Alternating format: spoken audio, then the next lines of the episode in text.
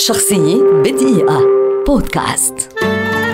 ناجي العلي رسام كاريكاتوري فلسطيني شهير ولد عام 1937 وتميز بالنقد اللاذع الذي يعمق الوعي عبر اجتذابه للانتباه من خلال رسومه الكاريكاتورية ويعد من أهم الفنانين الفلسطينيين الذين عملوا على ريادة التغيير السياسي باستخدام الفن كأحد أساليب التكثيف. كان الصحفي والأديب الفلسطيني غسان كنفاني قد شاهد ثلاثة أعمال من رسوم ناجي فنشر له أولى لوحاته في مجلة الحرية العدد الثامن والثمانين عام 1961 بعدها بعامين سافر العلي إلى الكويت ليعمل محررا ورساما ومخرجا صحفيا في عدد من الصحف.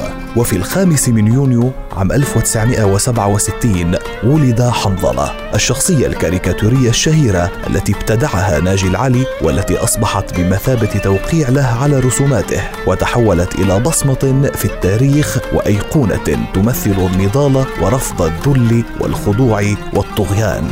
بالإضافة إلى حنظلة كان لدى ناجي شخصيات أخرى رئيسية تتكرر في رسومه مثل شخصية المرأة الفلسطينية التي أسماها فاطمة وشخصية زوجها الكادح. حتى اليوم يلف الغموض مقتل ناجي العلي الذي قضى بعملية اغتيال نفذها مجهول في لندن عام 1987 ليرحل تاركا أربعين ألف رسم كاريكاتوري وتاريخا حافلا بالنضال الفني متجسدا بحنظلة الذي سيبقى يدير ظهره للعالم المثقل بالظلم والاستبداد والفساد.